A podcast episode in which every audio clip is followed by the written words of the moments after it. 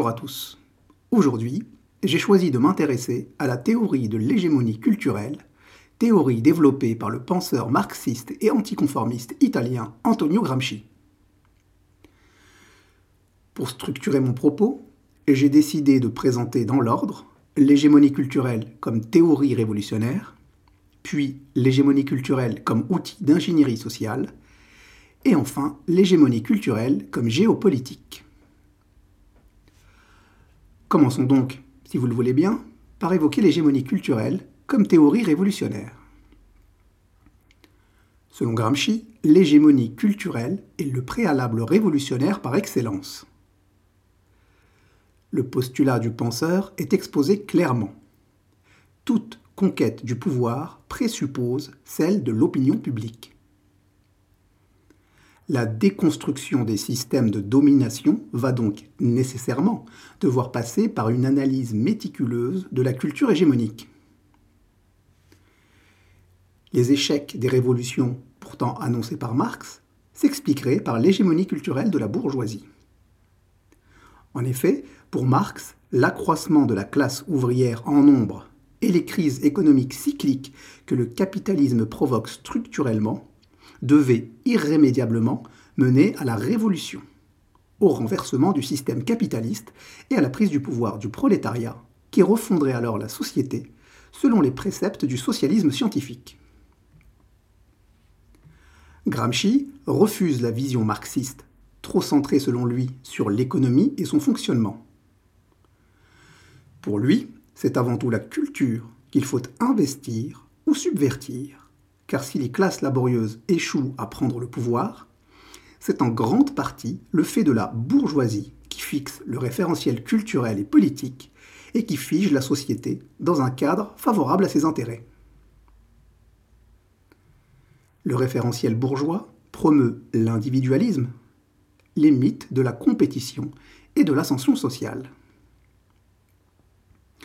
Prenez donc deux minutes pour essayer de vous rappeler le nombre de fois vous avez entendu l'expression ascenseur social dans les médias de masse.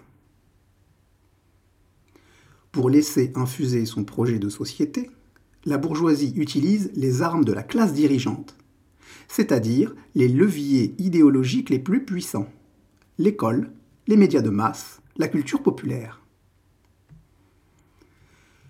À bien y réfléchir, si on considère que les sociétés humaines sont en mouvement perpétuel, notamment du fait du progrès technique et des transformations économiques qu'il induit, la guerre culturelle est en réalité permanente, qu'elle soit menée par une classe pour conserver le pouvoir ou par une autre pour le prendre. Cette réflexion me fait penser à ce slogan programme de la CNT, Pas de guerre entre les peuples, pas de paix entre les classes. D'ailleurs, pour masquer cette guerre larvée et faire croire à la très bourgeoise égalité des chances, égalité théorique permettant de justifier l'inégalité pratique des fortunes, le concept d'ascension sociale s'avère très utile. Dans le paradigme bourgeois, la réussite est enfant non pas de bohème, mais du travail et du mérite. On va alors, curieusement là, retomber sur cette bonne vieille valeur travail qu'on a déjà évoquée dans un précédent podcast, que je vous invite à aller écouter. La recherche de l'hégémonie n'est finalement pas une question de culture, mais bel et bien de nature. Les hommes sont ainsi faits. Montesquieu disait dans l'esprit des lois que c'est une expérience éternelle que tout homme qui a du pouvoir est porté à en abuser. J'ajouterai humblement que tout homme qui subit l'abus du pouvoir est porté à vouloir le prendre pour en abuser à son tour. Gramsci avait bien identifié cet état de guerre larvé entre les classes laborieuses et le bloc bourgeois. Sa stratégie de conquête du pouvoir en témoigne. L'action devra se mener en deux temps. D'abord, la guerre d'opposition, la guerre idéologique et culturelle. Ensuite viendra le temps de la guerre de mouvement, c'est-à-dire l'insurrection révolutionnaire qui viendra renverser le système capitaliste manu militari avec l'appui de toutes les classes laborieuses éduquées et sensibilisées durant la guerre de position. Il paraît assez difficile de porter la contradiction à Gramsci sur ce point. En effet, le pouvoir politique en place ne sera jugé légitime que s'il est perçu comme défendant les préceptes de la culture dominante, Une société d'hommes pieux et conservateurs trouvera légitime d'être gouvernée par des ayatollahs. Une société de prolétaires en révolte trouvera légitime d'être gouvernée par un guerriero en uniforme élimé. Une société de consommateurs oisifs végétant dans le tertiaire et le divertissement trouvera légitime d'être gouvernée par des bavards inutiles qui promettent de réparer l'ascenseur social en panne et d'édifier un solide rempart contre le fascisme. À vrai dire, je ne suis pas très sûr de mon dernier exemple. Avoir la capacité de reconnaître la légitimité d'une forme de gouvernement induit l'idée d'une révolte potentielle lorsque la légitimité s'étiole. Or, le propre du consommateur oisif végétant dans le tertiaire et le divertissement, c'est de n'avoir aucune conscience, aucune capacité à reconnaître, et donc aucun potentiel révolutionnaire. Il pourrait être gouverné par à peu près tout et n'importe quoi, de la théocratie à la plutocratie. Il esquivera toujours les questions qui fâchent en affirmant que, Dieu merci, nous ne sommes pas en Corée du Nord, et continuera à tousser dans son coude pour sauver des vies et à faire sonner ses casseroles sur son balcon à 20h tous les soirs pour dire merci. Gramsci a aussi produit un travail intéressant sur les intellectuels, travail qu'il serait utile de compléter avec celui de Paul Nizan et son concept de chien de garde. En ce qui concerne les intellectuels, Gramsci commence par une question. Constitue-t-il un groupe social autonome et indépendant Ou bien chaque groupe social a-t-il sa propre catégorie spécialisée d'intellectuels? Il déploie alors une réflexion sur les diverses formes prises par le processus historique de formation des intellectuels.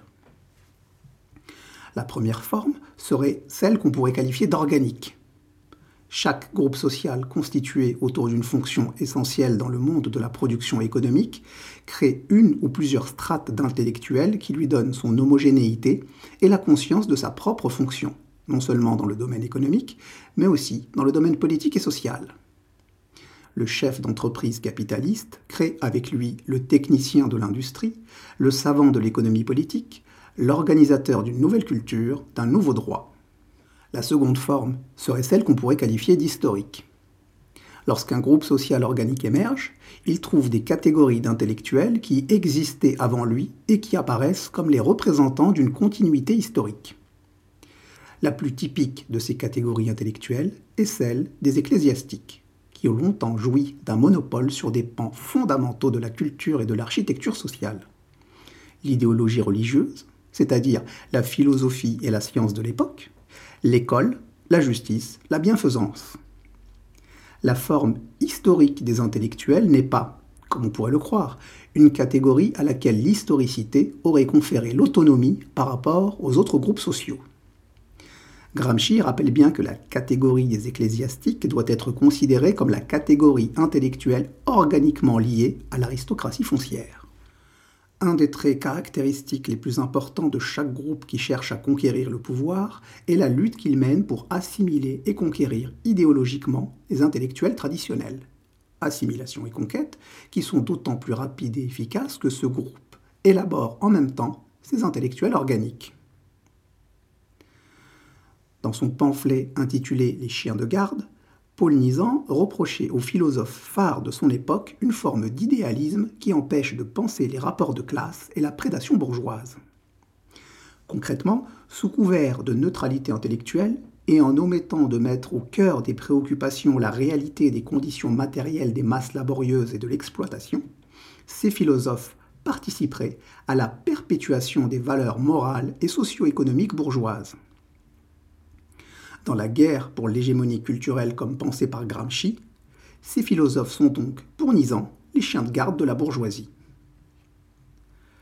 Serge Alimi avait repris et mis à jour cette notion de chien de garde dans son essai intitulé Les nouveaux chiens de garde, paru en 1997. Dans cet essai, Alimi reprend la critique que Nizan oppose aux philosophes et l'adresse aux médias et aux journalistes. Comme les philosophes à l'époque, les médias de masse se vantent de leur neutralité, proclament leur indépendance et se présentent comme un contre-pouvoir. Or, on ne peut que constater l'endogamie qui règne dans ce milieu, mêlant médias de masse, groupes industriels et financiers et pouvoirs politiques. Il n'est pas rare de voir passer des CV mentionnant d'abord un poste à responsabilité dans un grand groupe, puis un portefeuille ministériel, et enfin une place de chroniqueur sur une chaîne d'information continue. Ces nouveaux chiens de garde seraient donc les soldats du bloc bourgeois dans la guerre pour l'hégémonie culturelle. Des soldats très efficaces. Ils monopolisent la parole publique et définissent ces fameuses valeurs de la République qui sont en réalité un moyen de circonscrire le débat, de fixer la règle du jeu. Il est assez improbable pour les masses laborieuses d'envisager sortir de ce paradigme sans au préalable conquérir le pouvoir culturel. C'est là le préalable révolutionnaire. La révolution sans le pouvoir culturel, c'est rien de plus qu'une jacquerie.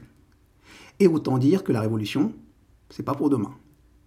Les reportages sur les grèves qui s'ouvrent sur des interviews d'usagers qui se plaignent des grévistes ont de beaux jours devant eux. La théorie révolutionnaire de Gramsci est si implacable qu'elle en devient en réalité transpartisane.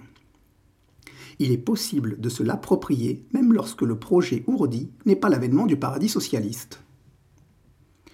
Le gramscisme a donc largement dépassé les frontières du socialisme pour devenir un outil d'ingénierie sociale.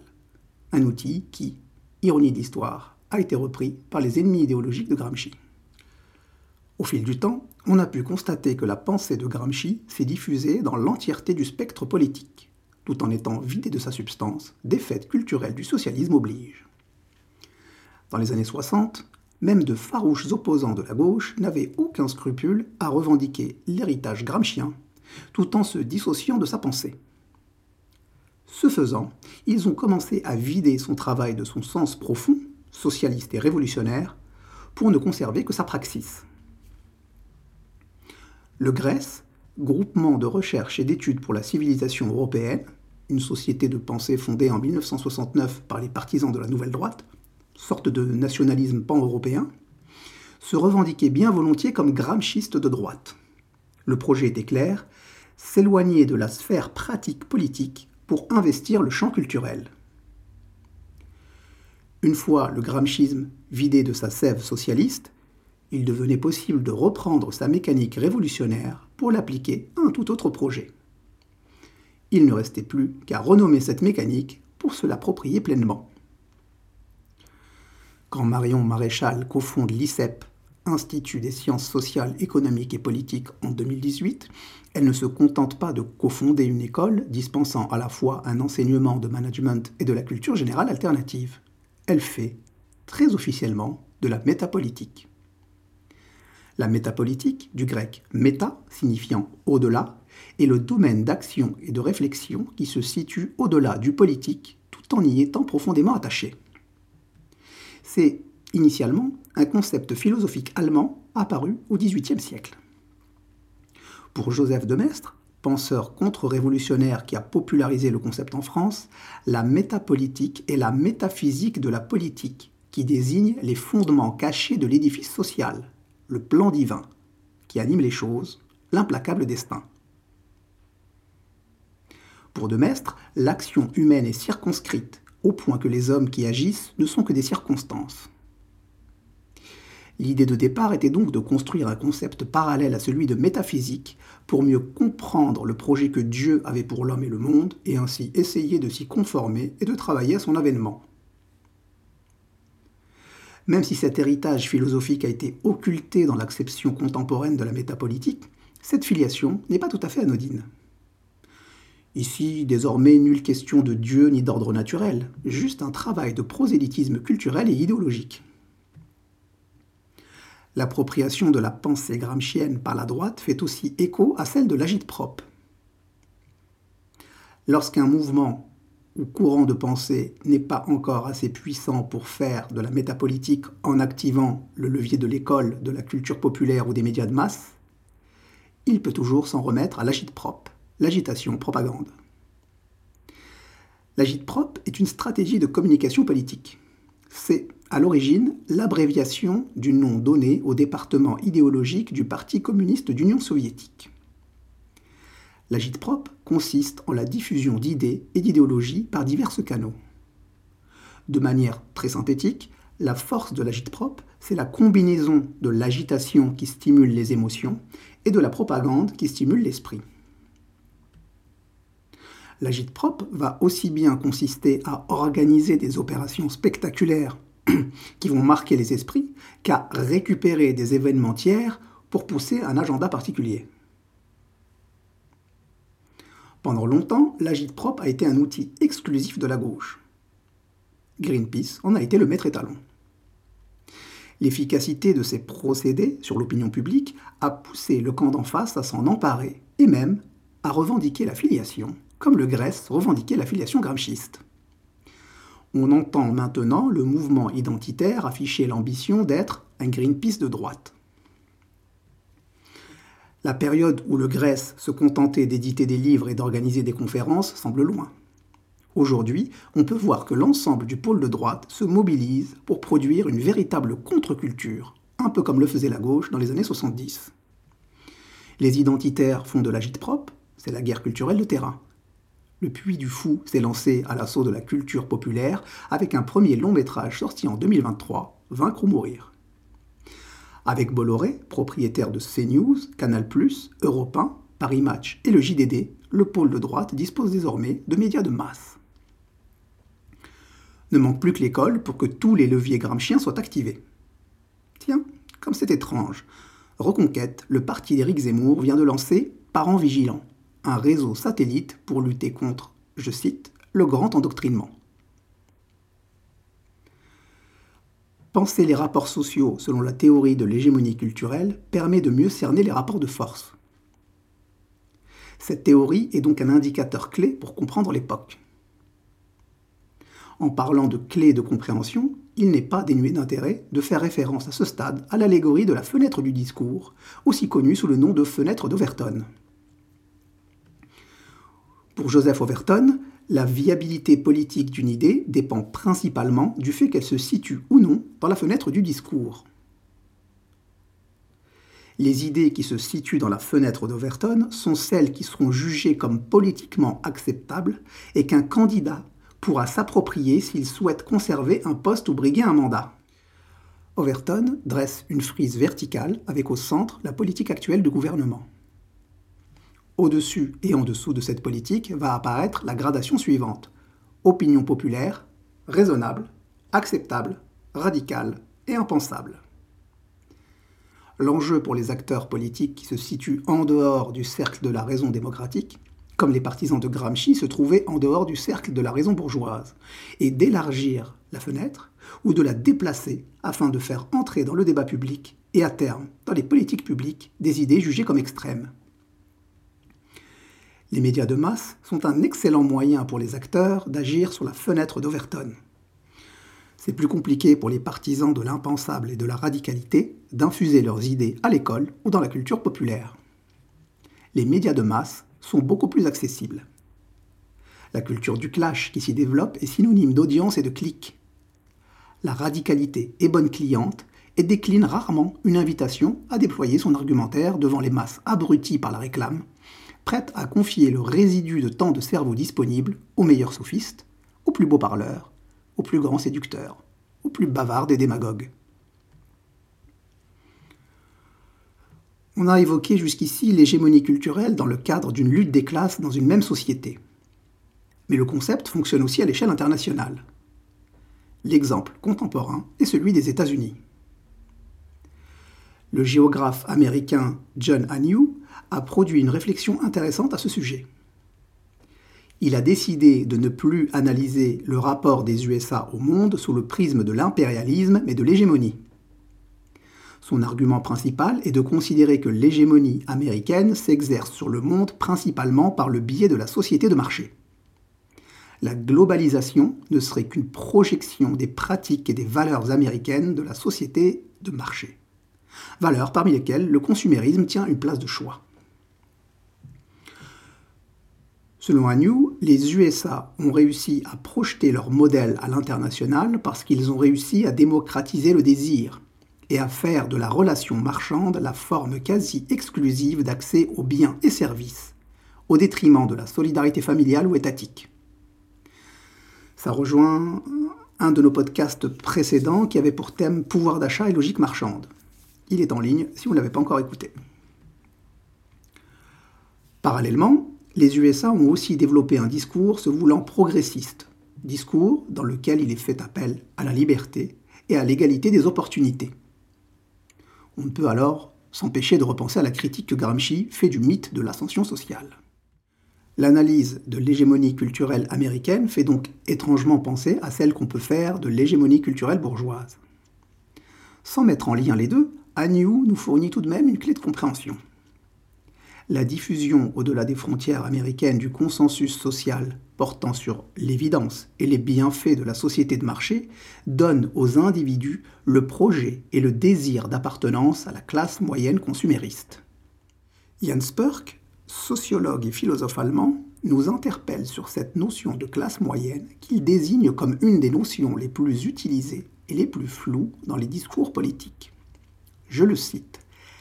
La masse que l'on appelle et qui s'appelle elle-même classe moyenne s'est constituée grâce à sa mobilisation pour le projet du capitalisme néolibéral, c'est-à-dire pour le bien-être et la reconnaissance par le consumérisme, la réussite professionnelle, la concurrence et la compétitivité, qui, de ce fait, est devenu un véritable capitalisme populaire. Ni riche, ni pauvre, la classe moyenne uniformisée par la consommation dans ses comportements sociaux, culturels et son mode de vie ne se sent plus concernée par les antagonismes de classe et pense sa dynamique comme intrinsèquement individuelle. La lutte des places remplace alors la lutte des classes. Et comme les places sont chères, tout échec porte en lui les germes de la rancœur et de la haine des autres, qui quand elles sont portées à leur paroxysme aboutissent à des prurites de violence sans projet d'émancipation collectif et un désengagement de la sphère politique. Pour finir, je ne peux m'empêcher de vous lire le pitch que Laurent Vauquier, ancien président de l'UMP, propose pour son livre intitulé La lutte des classes moyennes. Voyez comme il transpire la mystique quasi religieuse de la classe moyenne chez un politicien aux dents longues dont le discours est confortablement lové au milieu de la fenêtre d'Overton. Les classes moyennes, aspirées vers le bas de l'échelle sociale, luttent pour leur survie, trop souvent dans l'indifférence générale. Elles restent invisibles, inaudibles, sans véritable relais politique dans le débat public. Pour la première fois depuis longtemps, elles ont l'impression que leurs enfants auront une vie plus difficile que la leur alors qu'elles sont le rouage essentiel de notre société, elles doutent et se sentent oubliées entre l'attention légitime portée aux plus pauvres et la lumière qu'attirent les plus riches. J'ai voulu écrire ce livre pour redonner la parole à ces sans-voix du débat politique, car j'en ai la conviction. Bien des réponses aux difficultés de la société française sont à chercher du côté des classes moyennes. C'est à ces anonymes que je m'adresse, à ceux qui par leur travail font tourner la République et sont prêts à assumer ce rôle avec générosité, mais à une condition, ne pas être les seuls à porter le fardeau, avoir la certitude que la charge est équitablement répartie. Survie, indifférence, sans-voix, générosité, fardeau. Le discours est messianique.